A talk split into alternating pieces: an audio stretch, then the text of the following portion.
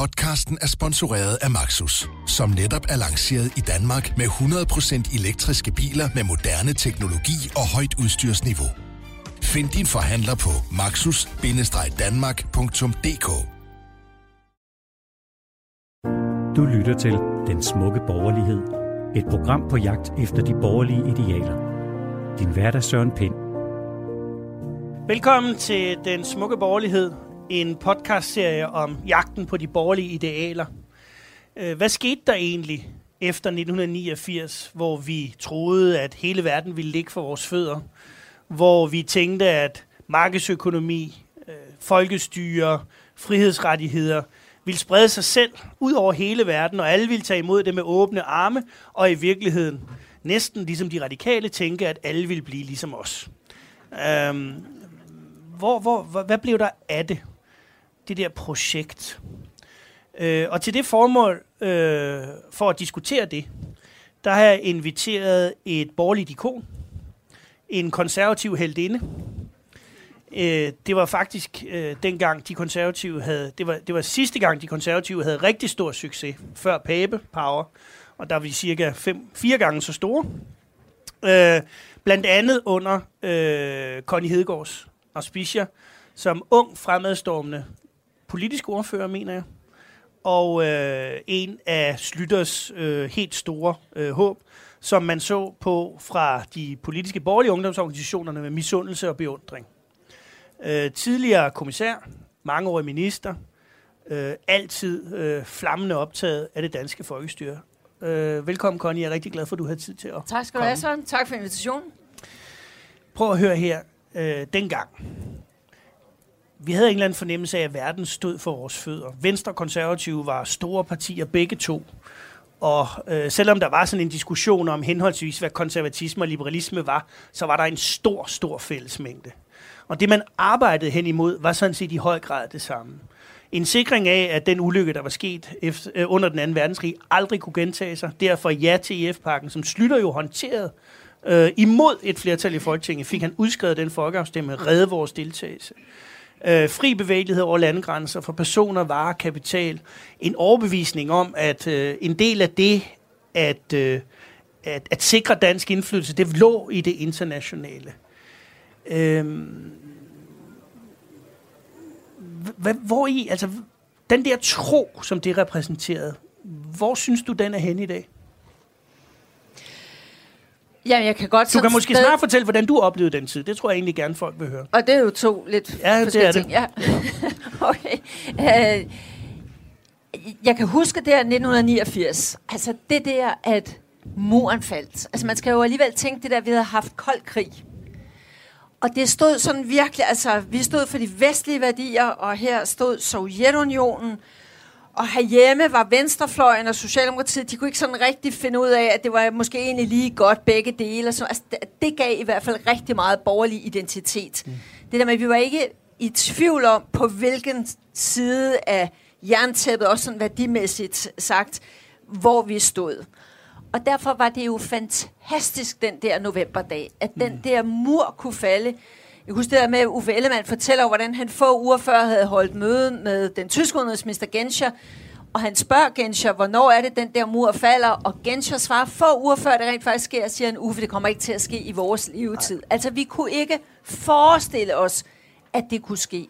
Og så skete det der Mm. fantastiske.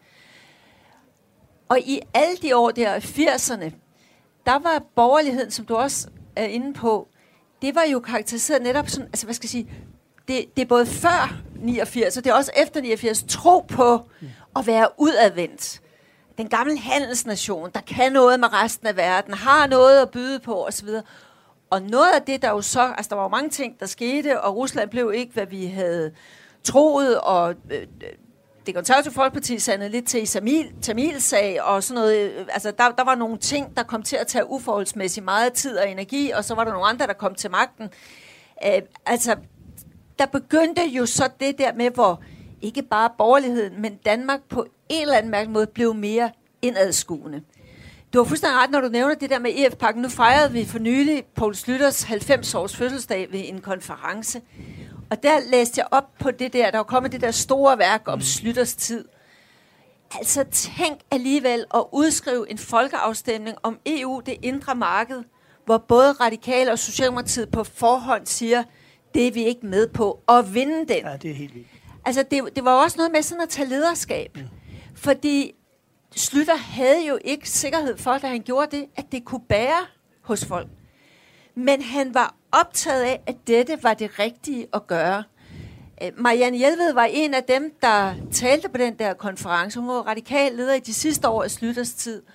Og hun beskrev, hvordan sidenhen, da vi så stemmer nej til Maastricht, der skal findes øh, aftale med forbeholdene, og der sidder radikalt Socialdemokratiet og SF og, og forhandler de der fodnoter.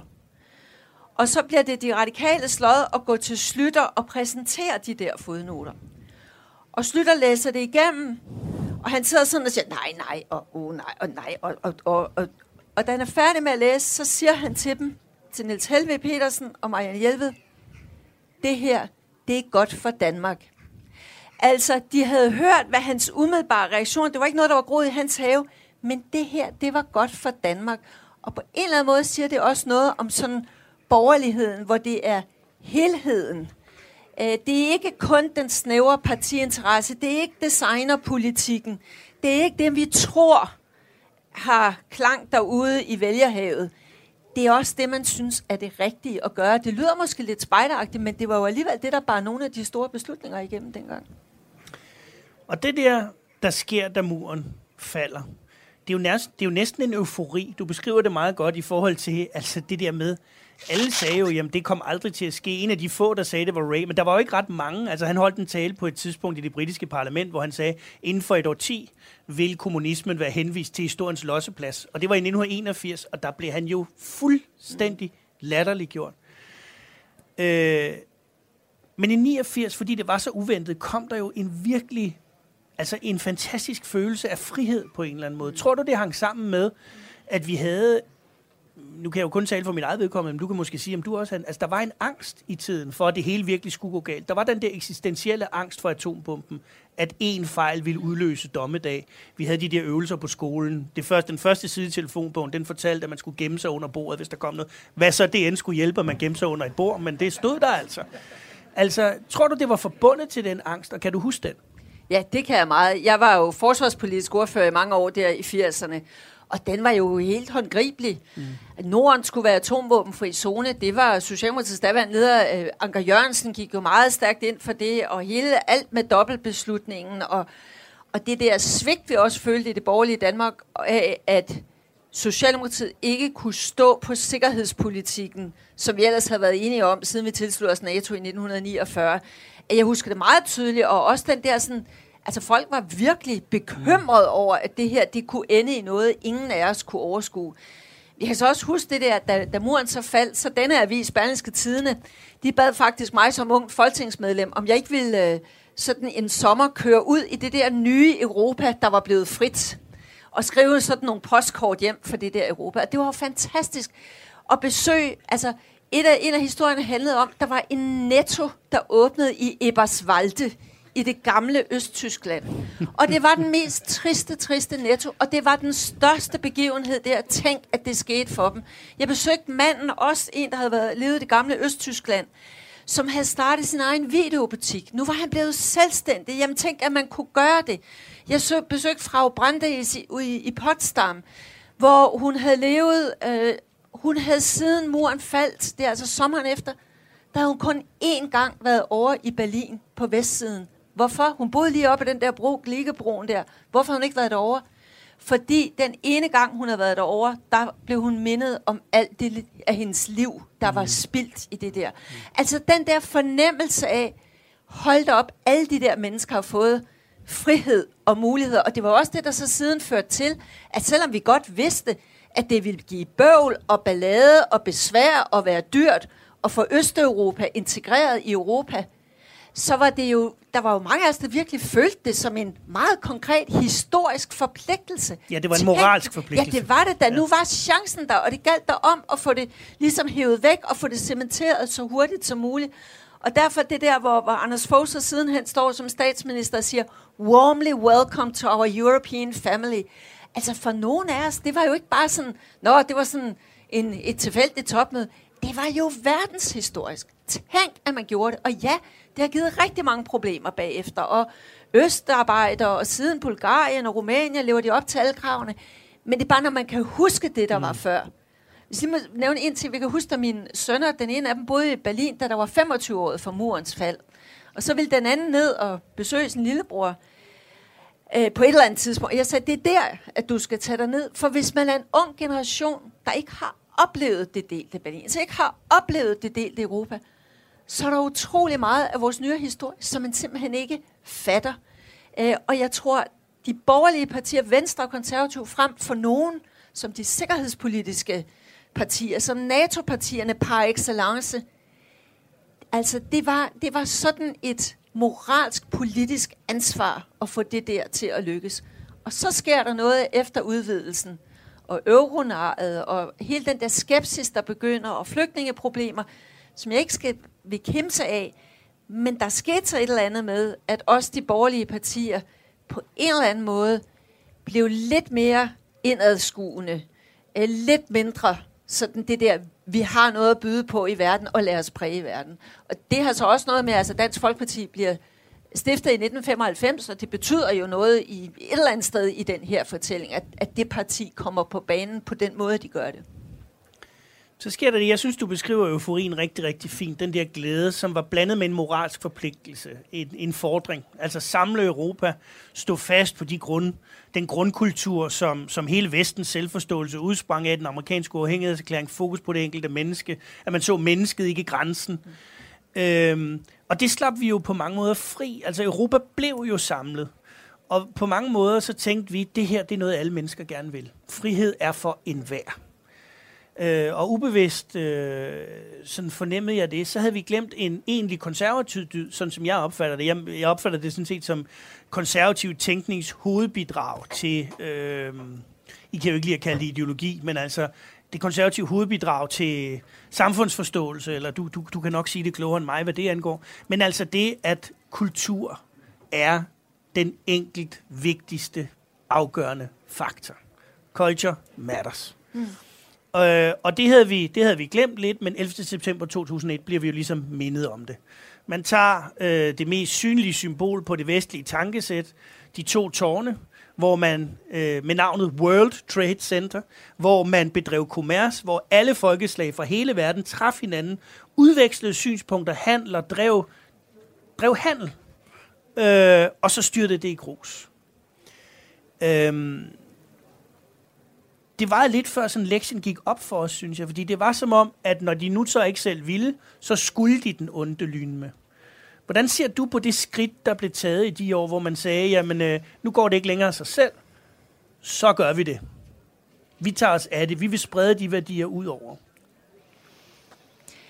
Ja, altså på en eller anden måde sker der jo det, at vi, vi får så meget at gøre også i, i efter 2001, men det starter jo ikke i 2001. Det starter tidligere. Det starter også med Balkankrigene.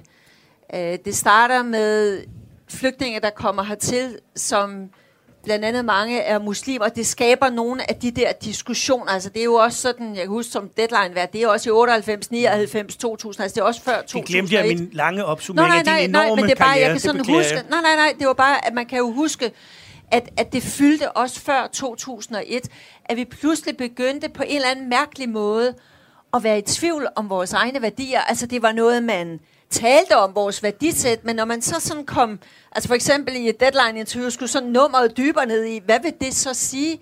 Så var det som om, så blev det sådan lidt, lidt tyndt og lidt udvortes. Mm. Uh, og det er jo i virkeligheden også en ting, der er lidt mærkeligt. Nu tager vi før om 80'erne, den kolde krig. Noget af det, der jo var forskellen, synes jeg dengang, på os og, og dem østpå, det var jo det her med, at vi havde økonomi og frihed og velstand, og vi havde også kulturen. Og så sagde man tit øst på, ja, men det er ikke, når vi har ikke den der velfærd og sådan noget. Det går ikke så godt med økonomien, men vi har virkelig de sociale rettigheder, hvor vi jo synes, hos os havde vi jo sådan set det hele.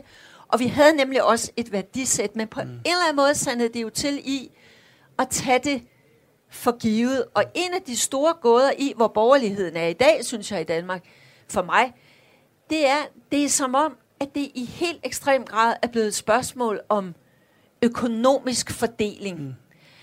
Og det var jo egentlig ikke det, der oprindeligt var kernen i borgerligheden. Det var jo sådan set en materialistisk tilgang at sige, at det handler om det materielle, og sådan, når det er i orden, så falder alt andet sådan in place. Og, og jeg skal ikke være den, der kan sige, hvor, hvor var det rigtigt, det gik tabt, men der er noget mærkeligt i, jeg tror, du selv har skrevet for nylig om den der åndløse borgerlighed, at det lige pludselig er som om, det næsten udelukkende, ja, så er der sådan lidt flygtninge og lidt udlænding, men ellers er det næsten udelukkende om økonomiske størrelser. Det er jo ikke kernen, det er i hvert fald ikke kernen i konservatismen, men det er vel heller ikke kernen sådan i det liberale, det er sådan mere en libertarian ting i virkeligheden. Og, der tror jeg måske også, altså vi fik jo også nogle tænketanke sådan i de år der, der, der i den grad kørt meget på det økonomiske. Så jeg tror, hvis I spørger et ung menneske i dag, hvad er borgerlighed?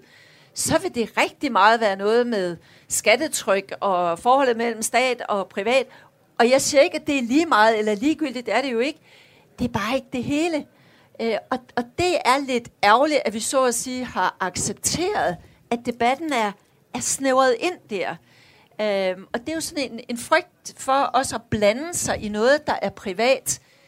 Men det at tale om det, er jo ikke altid det samme som, at det absolut er noget, man skal lovgive om eller blande sig i, men at man ligesom har et, er lidt mere opmærksom på, på det fælles, øh, på historien, på hvad folkeskolen skal kunne levere. Altså nogle af de der sådan grundkerner.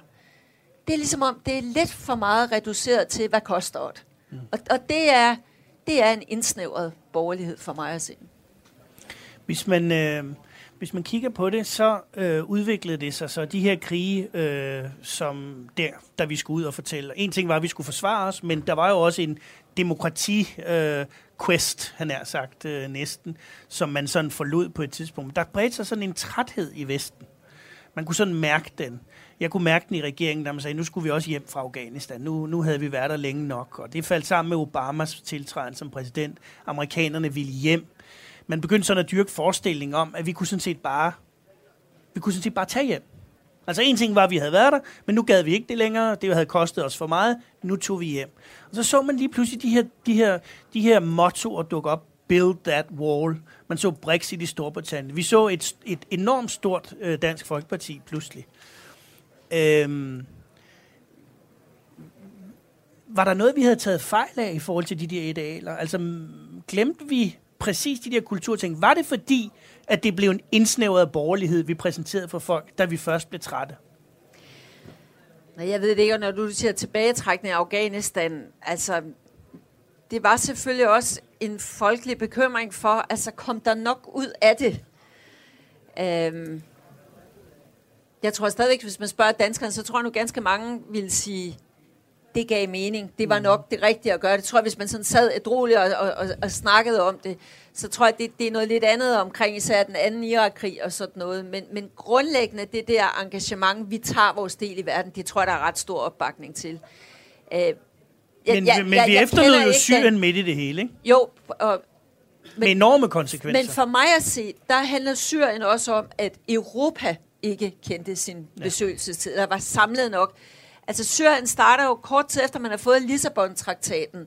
Og nu skal vi i EU samarbejde mere udenrigspolitisk.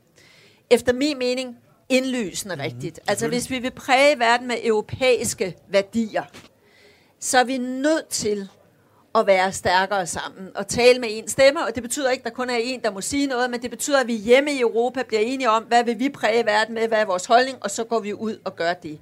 Øh, jeg sad jo i kommissionen på det tidspunkt, hvor det starter med Syrien, og, og det er jo klart, altså det mener jeg også, man må sige retrospektivt, russerne har da haft en meget, meget klar strategi fra, fra Syrien, og det har jo dels handlet om, at Europa ikke helt kunne blive enige, så det handler om, at der var et, et, et flygtningeproblem, hvor vi lige pludselig stod først for, og hvor man jo i den forbindelse godt kan forstå, jeg synes ikke, det er godt, at amerikanerne trækker sig tilbage fra verden, men lige der kan man jo godt forstå, at de sagde, altså Syrien ligger 60 km fra Europas grænse, det er især, der må de på banen. Så, så jeg mener, det er sådan et eksempel på, at Syrien kom på et rigtig svært tidspunkt, hvor EU var optaget af at bygge sin egen nye, forstærkede udenrigstjeneste op. Øh, hvor jeg synes, jeg tror, hvis det var kommet bare lidt senere, så havde der nok været større chance for, at man havde nogle fælles svar på det. Øh, jeg kan huske, at så krigen går i gang, eller det arabiske forår går i gang, så sidder vi jo meget i kommissionen, og også statsministeren i rådet sidder og taler om, hvad kan vi gøre for at få, øh, få, få det her, altså hvad, hvordan kan vi give noget bistand, kulturbistand, pengebistand, bygge op osv. Men der er vi, for, vi er for langsomme. Mm. Og, og, og det tror jeg virkelig... Det eneste, der vil lykkes der, det er Tunesien, ikke? Jo, og Marokko ja. måske ja, også okay. uh, lidt og sådan noget. Men, men altså det der med at være... Altså hvad det virkelig... Altså at forstå, at Europa, i og med, at vi blev større med udvidelsen, vi fylder mere også i resten af verdens øjne, så lige pludselig kigger de også på os og siger, jamen værsgo, nu er der altså konflikt og krig i jeres nærområde, og så er vi ikke sådan helt øh, klar, og, og hvis vi er klar, så er vi, altså, vi har svært ved at blive enige om det. Og, og, og i de senere år jo, så er det ulyksalige Brexit, ulyksaligt på den måde, at det trækker så, altså det tager så mange kræfter for EU. Det er jo ikke til at bære og tænke på, hvor mange gange man har siddet med dagsordner til statsregeringschefernes møde, som skulle være fyldt med alle mulige væsentlige ting på et tidspunkt, hvor der er Trump i USA, og hvor Kina i den grad rykker. Xi Jinpings Kina, altså for mig at se, jo rykker virkelig meget i en gal retning. Der er som aldrig før brug for et Europa, som ved, hvad det vil. Og vi er, nu det vi før taler om, hvor jeg er inderskuende i Danmark, nu er vi enormt indadskuende i Europa, fordi blandt andet Brexit tager helt vanvittigt mange kræfter. Altså det er sådan set, når jeg tror, når man ser på det om 20, 30, 40 år, det er sådan set en europæisk tragedie, at vi ikke har været i stand til at gøre det bedre. Hvad er dit svar på det, øh, altså præcis det her med Brexit og Trump og også det store Dansk Folkeparti, det her med den her indadvendighed, du beskriver, øh, jeg kalder det, altså det her med, nu bliver det lige pludselig moderne at bygge mure i stedet for at bryde dem ned. Altså, udsprang det af, at vi i virkeligheden, altså, det, den syriske katastrofe, det at folk gik på landvejene i Europa, det at vi mistede kontrollen. Var det det endelige punktum for den der sådan meget åbne tro på, at alt kunne lade sig gøre, hvor folk så valgte en modreaktion? Eller hvordan læser du det? Nej, der ser jeg i hvert fald øh, grund til optimisme i de to valg, vi lige har haft. Det må jeg sige. Øh, fordi det er jo klart, at vi alle sammen måtte reagere, når pludselig sluserne er åbne. Altså selvfølgelig, og det må et hvert ansvarligt øh, land gøre. Og det var jo et problem, at EU's ydre grænser, at hele det beredskab ikke var stærkere, end det var, at det ikke var klar osv. Men ser du ikke også sådan i de valg, vi har haft nu, at Brexit på sådan sin omvendte, bagvendte måde alligevel har været med til, at ganske mange europæere har besindet sig på, når det er det der, vi risikerer at miste. Altså jeg ser meget øh, både Europavalget, og, og det er der mange, mange nuancer nede i, det ved jeg godt, men, men og også det, den danske del af Europavalget. Altså før sendte vi fem EU-skeptiske parlamentarikere til EU. Efter valget, så er det altså ret beset en eller måske halvanden, hvis man rækker, øh, tæller Nikolaj Willumsen fra, fra enhedslisten med, som jo så nu har sagt, jamen vi, vi, vi vil stadig sådan egentlig gerne af med det, men vi vil også gerne bruge det, mens det er der og sådan noget. Ikke? Altså det er alligevel interessant, at de EU-positive partier, endte med at få så godt et valg, de gjorde, og også at nogle af de store partier, Socialdemokratiet og Venstre, øh, og for den sags skyld også det konservative Folkeparti, at de har i en periode på lederniveau talt, hvis jeg nu skal sige det pænt, lunkent om EU. Og lige pludselig så var det jo slut, blandt andet med øh, Lars Løkke Rasmussens tale sidste år, 9. maj på Schumann-dag, og gentaget i nytårstalen her øh, ved årsskiftet, der blev det jo lige så meget klart, nej, det er EU-positivt. Selvfølgelig er vi EU-positive. Jeg har også hørt Søren Pape, som jo, det vil ikke være nogen hemmelighed for nogen, at Søren var mere på den skeptiske side for nogle år siden. Jeg har hørt der her i valgkamp meget klare tilkendegivelser. Der er masser af problemer, vi kun kan løse gennem EU. Og, og det samme med Socialdemokratiets ledelse. Så jeg synes sådan set, at det har været interessant at se, at da først man så konsekvenserne af at forlade det der samarbejde, og hvor meget man risikerer at miste, at så er det som om, så er europæerne igen sagt, nå nej, men det skulle heller ikke forstå sådan. Og måske er det så fordi, at det kan jo godt være, at borgerne har tænkt, de trænger til en løftet pegefinger, vi er ikke tilfredse med alt, hvad der foregår, de skal tage sig lidt sammen og sådan noget, og nu skal de også passe på, at de ikke detaljreguleret i alting. Det er sikkert også en del af det. Men, men jeg synes faktisk, at jeg ser en fuldstændig anden europæisk debat nu, end for bare et eller to år siden. Og så er der jo sket det interessant, at, at de mange østarbejdere, som man i en række EU-lande var meget bange for, kom og tog jobbene, og det var jo et væsentligt argument for den britiske Brexit, at der kan man se, at nu, nu går trafikken den anden vej. Altså jeg tror, at det er en halv million polakker, der er vendt tilbage fra Storbritannien til Polen, fordi det er gunstige tider, der er, der er job nu at få i Polen osv. osv. Altså vi er ude af krisen. Så det har også betydet noget. Og så har vi jo sådan set fået bygget, hvad skal jeg sige, foranstaltningerne op, så vi nu kan begynde at hvad skal jeg sige, komme tilbage til en normal situation. Og lidt det samme på det økonomiske. Da den økonomiske krise kom, der var der jo masser af fælles initiativer, som ikke var på plads. Regulering af banker, man kunne nævne mange ting. Ting, man skulle have gjort, da man vedtog euroen, som man ikke havde på plads. Så kom krisen og tvang det på plads. Så i det sådan store perspektiv, tror jeg, at hvis man sidder fem år fra nu og kigger tilbage på det her, så vil man se, at der kom nogle meget store kriser. Nogle kæmpe store udfordringer til systemet. Men jeg tror sådan set, at det fik systemet til at gøre noget, man burde have gjort for lang tid siden, og, og i sidste ende har gjort det, det stærkere. Øh, min, min egen fornemmelse er øh, meget sådan lige din, at det vi ser lige i øjeblikket, det som jeg identificerer som den smukke borgerlighed, det vil sige troen på folkestyret, to, troen på den enkelte borgers øh, forståelse for den større sammenhæng og sådan noget, at det er en tilbagevenden til det, vi ser. Vi prøvede det andet. Man prøvede borgerlighedens grimme fætter. Man fik en tur i karusellerne. Øh, der, var en, der var en ophobet frustration over hele den, alt det frihed jo også medfører. Fordi frihed medfører jo også kaos og uoverskuelighed og centralisering af bestemte økonomiske størrelser og sådan noget. Fri øh, vandringer frem og tilbage. Og det, som jeg er meget enig med dig i, det havde vi jo ikke alt sammen styr på. Altså det havde vi jo ikke. Og pludselig kom systemerne under et enormt pres. Jeg kan huske, da jeg sad til et møde i rådet, ministerrådet med den franske justitsminister kort tid efter terrorangrebet i Paris. Forfærdeligt øjeblik, hvor han frustreret banker i bordet. Du ved jo, hvordan det er. Det synes jeg måske, vi lige skal fortælle. Det er jo meget fortættet, når man kun sidder de 28. Altså, det er jo 28 mennesker, som træffer beslutninger, som gælder for hele Europa. Og så slog han simpelthen i bordet og sagde, hvorfor er det sådan, at vi sidder og taler om de samme ting til det her møde, som vi talte om til det forrige møde. Nu er det nok. Og så kunne man mærke de her tunge, tunge hjul, som sådan, åh, det knirkede og brædede, men det bevægede sig. Mm. Det bevægede sig.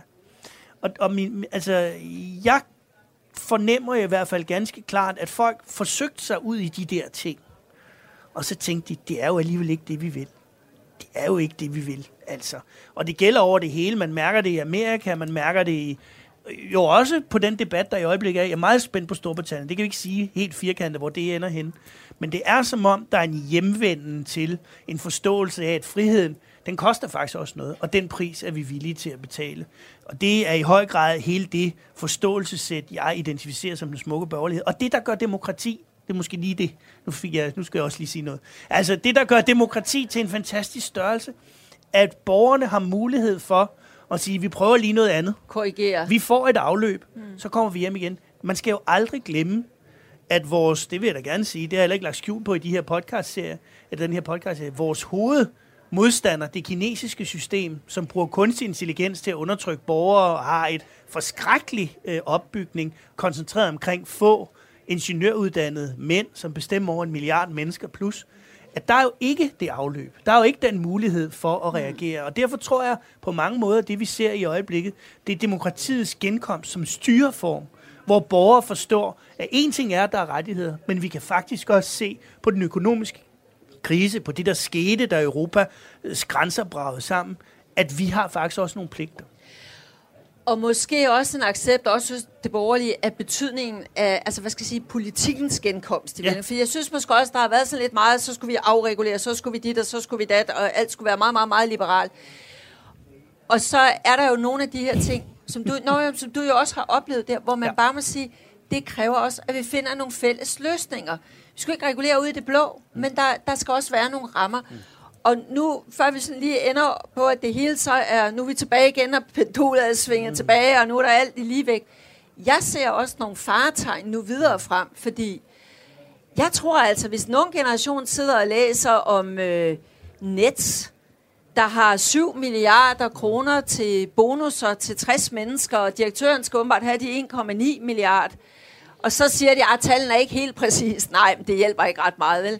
Altså, jeg tror, den der øh, grådighed på den ene side, øh, den der, altså hele den der, øh, nu har vi også haft to valg, der også handlede om klima og bæredygtighed. Altså, der er ved at være nogle nye dagsordner, som jo i den grad engagerer unge mennesker.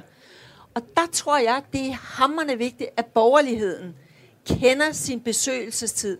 Og ikke bare siger, om det klarer markedet klarer det hele osv. Fordi hvis ikke vores etablerede samfundsmodel, altså den sociale markedsøkonomi, kapitalismen om man vil, hvis ikke den forstår at løse nogle af de her udfordringer, så alt det der gode engagement, vi ser nu, alt den der mobilisering og alt det, det er super godt. Men jeg frygter, at vi er meget tæt på, at det også kan slå ud i noget meget utålmodigt, og noget, der ender med noget radikalisering, og sådan noget antikapitalisme, systemet virker ikke, osv. Så jeg synes, der er et enormt ansvar hos establishment i økonomi, i erhvervsliv, hos investorer og i politik, i nu at vise, at de her store, store udfordringer, dem har vi faktisk nogle svar på. Vi kan handle på det, for ellers så frygter jeg personligt, at vi vil se sådan en genopførelse. Nu startede vi vores snak i 80'erne, men vi kan også begge to huske 70'erne. Sådan meget, meget ideologisk splittet, og øh, sådan kæmpe store ideologikritiske kampe og marxisme på universiteterne osv. Jeg kunne godt frygte, at hvis ikke man virkelig besinder sig som borgerlighed på, hvad der er ens opgave, øh, og løser nogle af de der problemer, viser, at man kan det, så vil du se noget radikalisering og noget polarisering, og så er det måske ikke udlændingepolitik, vi splittes på fremover, men så er det nogle af de her andre dagsordner. Så jeg synes, der er et enormt ansvar, og det har man ikke ret lang tid til at tage alvorligt. Det er enig i. Jeg tror, vi ser ind i, at øh, moralsk politisk lederskab, og også lederskab fra øh, altså ledende medborgere i det her samfund, bliver meget, meget vigtigt. At der kommer en forståelse for, at man ikke bare kan skalte og valde, man har en personlig ansvarlighed, også i det, man siger udad til. Øh, jeg synes også, jeg fornemmer, at den er der.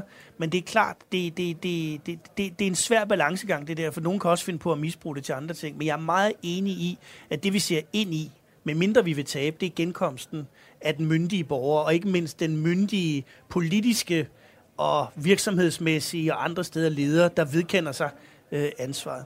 Connie, vi skal til at slutte her. Mm-hmm. Men en fast øh, programdel af øh, min podcast-serie, det er altid, at jeg beder min gæst om at nævne en borgerlig dyd. En, en, en dyd, som, som kendetegner det, jeg opfatter, og det, jeg vil bede dig om at prøve at tænke ind i, den smukke borgerlighed. Hvad vil du tænke? Hvad vil du nævne der? Jamen, det er jo svært bare at nævne en, ikke? Fordi jeg kunne sige respekt for forskellighed, jeg kunne sige generationskontrakt osv., individet, men, men, men jeg tror alligevel det der, altså ansvarlig, ansvarlighed for helheden. Mm det er nok for mig det, at det er ikke kun mig, mig, mig. Det er ansvarlighed for helheden, altså både i sådan et menneskeligt fællesskab og også samfundsmæssigt set. Det tror jeg er meget centralt, og specielt nu her, hvor vi har en tendens til, at alting splitter mere op. Så tror jeg, det der ansvarlighed for helheden. Tusind tak, fordi du kom. Tak, fordi jeg måtte komme. Jeg tror, at vi har mulighed for et par spørgsmål. Er det ikke rigtigt? Det har vi netop. Så øh, hvis der er nogen, der gerne vil stille nogle spørgsmål, så kommer jeg simpelthen rundt med en mikrofon. Her. Yes. Uh, tak. Det var smadret interessant at høre jer uh, diskutere på den måde der. Jeg sad og tænkte på, uh, hvor passer uh, den, den nu reducerede yderste højrefløj ind i sådan jeres uh, overvejelser om den smukke borgerlighed altså nu, hvor, hvor Dansk Folkeparti øh, bliver nødt til at tænke over, hvad vejen er frem for dem, øh, taler de om Gud, konger og fædreland. Øh, hvor, hvor ligger skældet øh, mellem den smukke borgerlighed og så øh, den form for det, som mange ville opfatte som borgerlighed tidligere, i, altså i de senere år. Hvor ligger den henne? Hvis jeg skal svare først, øh, og det kan jeg jo, for jeg er vært, så det er jo godt, øh, så tror jeg, jeg vil sige, at den, det, det, det, det hænger netop i spørgsmålet om synet på det enkelte menneske. Hvad ser man først, når man ser det enkelte menneske? Ser man en kulturel baggrund? Ser man en hudfarve? Ser man, eller ser man mennesket? Øh, og, og, og det er der, jeg tror, der, der går en streg. Altså, når vi oplever politiske øh, repræsentanter stå og sige, at selvom folk har været her altid, selvom de har tilegnet sig sproget, selvom de har tilegnet sig kulturen, selvom de har dansk statsborgerskab, så er de stadig ikke danske. Der går simpelthen en skillelinje, som er, øh, som er afgrundsdyb. Fordi det handler nemlig om aspirationer. Det handler om, kan man blive dansk, hvis man virkelig offrer alt på det. Og, og det er der nogle mennesker, der vil sige, det er umuligt. Og der er, en, der er for mig i hvert fald en afgrundsdyb. Øh, der, der går simpelthen en grænse der. Ja, men det er dels enig i. Og så ved jeg ikke rigtigt, fordi man kan jo sige, det på sin vis måske ikke hvad skal jeg sige, er en historisk indbygget del af borgerligheden, men, men det, der jo skiller i forhold til DF, og så det, jeg vil kalde de andre borgerlige partier, det er jo lidt det der ud, altså placeringen af Danmark i verden. Øh, og det er den der, når man hele tiden flager, hvor nationalkonservativ man er, og det kunne man sikkert gøre på mange måder, men det bliver jo hele tiden som sådan noget, det, det er også sådan herinde i stammen, øh, det behøver der ikke, der er jo ikke noget galt med fædrelandsstolthed og sådan noget fædrelandskærlighed, det er slet ikke det. Men det er bare som om, at det bliver alt det andet dur ikke. Og, og, og, og der synes jeg bare, at der går en eller anden skillelinje i det, i det 21. århundrede, hvis ikke man har en holdning til, at vi er en del af, af en verden, som vi også må forholde os til, så synes jeg, det bliver meget øh, indadvendt og, og navlebeskuende.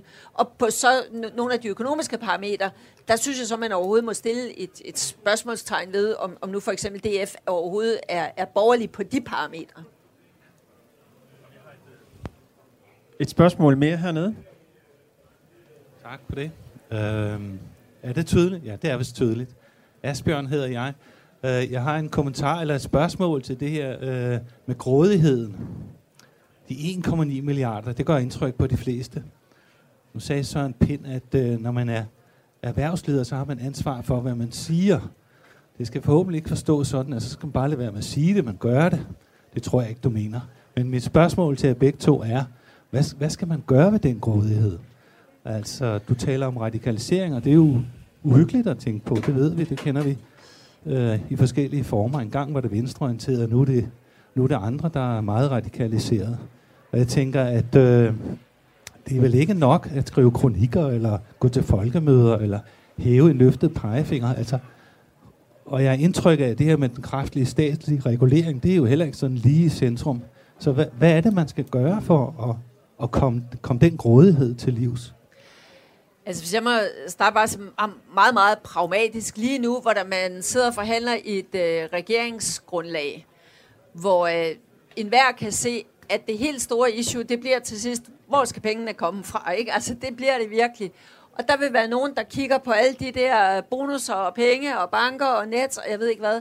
Jeg synes, at erhvervslivet, jeg havde nær sagt sådan lidt mere samlet, havde brug for altså at tage højt og klart afstand fra noget af det. Jeg synes også, der er nogle bestyrelser, der måske skal, skal tænke sig lidt om. Altså det, det er sådan noget, og det, det er jo ikke noget, nogen kan...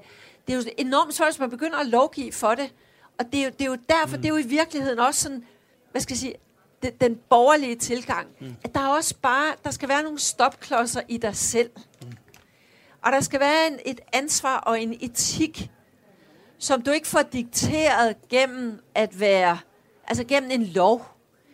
Og hvis ikke det er der, så ender vi jo i et samfund, som vi egentlig ikke har lyst til, hvor alting skal reguleres. Og derfor så synes der er simpelthen nogle af de der øh, få cirkler forhåbentlig i erhvervslivet, men, men de skal til at vågne op, inden de vil vågne en eller anden dag omgivet af regulering, de aldrig havde drømt om, de skulle blive udsat for.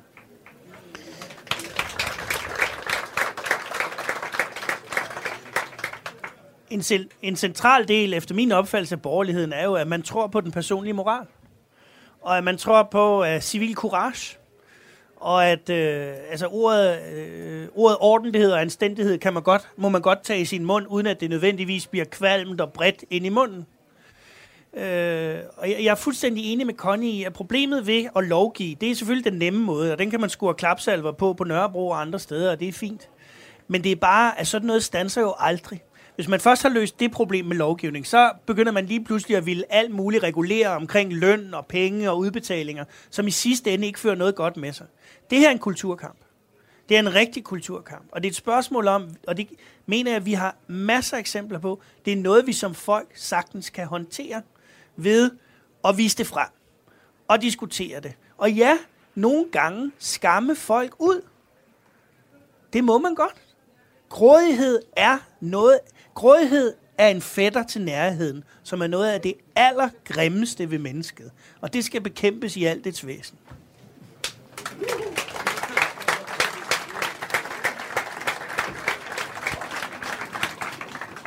Det bliver sidste spørgsmål, kan jeg så sige. Tak for det. Jeg hedder Sune. Øh, jeg er ikke borgerlig og, og har aldrig været det, så nu prøver jeg lige at, at få jer til at overbevise mig, om jeg tager fejl i det her. Øh, jeg har lidt en oplevelse af, at mange af de der ting, I taler om nu, også med øh, mod grådighed, se på det enkelte individ, tænke i klimaet, tænke i, øh, altså at, at der er et fællesskab, der skal støttes op om, ikke har haft særlig gode kår, og det ved jeg også, I, I har tænkt over. Øh, er, øh, hvis jeg kigger på de sidste 10 år, og, og den borgerlige øh, øh, blok, tager jeg så fejl i, at jeg har det lidt som om, der er kommet sådan en vækkelse nu, det er gået op for jer nu, at, at de ting betyder noget. Øh, måske ikke for jer to som enkeltpersoner, men som, som borgerlighed mere bredt set. Tager jeg fejl i det? Ja. Øh, Ja, det, sy- det synes jeg, du gør, øh, fordi altså for eksempel det der med grådighed, det er, jo, det er jo ikke på den måde noget nyt. Det er bare noget nyt, at det får de, uds- altså de enorme udslag, de gør i vores samfund. Men hvis du tager hele den der grønne dagsorden, altså der mener jeg jo sådan set tilbage til slut 60'erne og 70'erne, da det starter, øh, der er det for eksempel også en konservativ dagsorden. Det er den tidligere konservative finansminister Paul Møller, der starter med at sætte ord på sådan noget. Og, altså, jeg, jeg mener jo, det ligger indbygget i konservatismen. Øh, det der med øh, generationskontrakten, give tingene videre til næste generation osv., jeg skal da love med, at hvis man tager det alvorligt, så har man virkelig, virkelig, virkelig en stor opgave nu. Så jeg synes, det, det har ligget der, og det er jo nok ikke tilfældigt, at vi i Danmark, trods alle mulige uenigheder, så alligevel, hvis det kommer til sådan det der med klima og energi, så indtil nu, så har vi jo faktisk lavet meget, meget brede forlig om det. Og det er en af hemmelighederne, når jeg ude i verden skal fortælle, hvorfor vi nået så langt, som vi er trods alt på det her i Danmark. Så er den brede politiske enighed mellem de etablerede partier, det er jo hemmeligheden, at vi ikke har stop-go, stop-go, stop-go. Der har været nuancer ind imellem, og der er altid nogen, der kan stå og råbe på et eller andet endnu højere tal og sådan noget, men hovedsporet, det har vi sådan set været inde i. Men at man så i perioder har underprioriteret det, talt det lidt ned, øh, det synes jeg jo personligt er, er dumt, og jeg synes i, i enligste forstand, at det ikke er borgerligt, ikke er konservativt. Og derfor synes jeg at det er godt, at alle nu har set sådan et valg her, hvor man kan se, hold da op, man behøver ikke altså, at være bange for befolkningen, hvis man gør det her. Det er faktisk noget, befolkning, om de er røde, eller blå, eller grønne, det er noget, mennesker går op i. Og, og det er derfor, jeg synes, det er så vigtigt, at det, der kunne komme ud af det her regeringshaløj, hvem der skal ende med at danne det, at det er noget, der fører til en bred enighed om også de næste svære skridt i for eksempel klimakampen. udbredte det borgerlige evangelium. Det var en stor fornøjelse. Skal vi give en en hånd? Tak lige måtte. Ha' det godt. Find alle programmer fra Berlingske i Podcast 24-7-appen, eller hvor du ellers lytter til dine podcasts. Programmet er tilrettelagt af Søren Pind, Pia Collignon og Mia Svendingsen.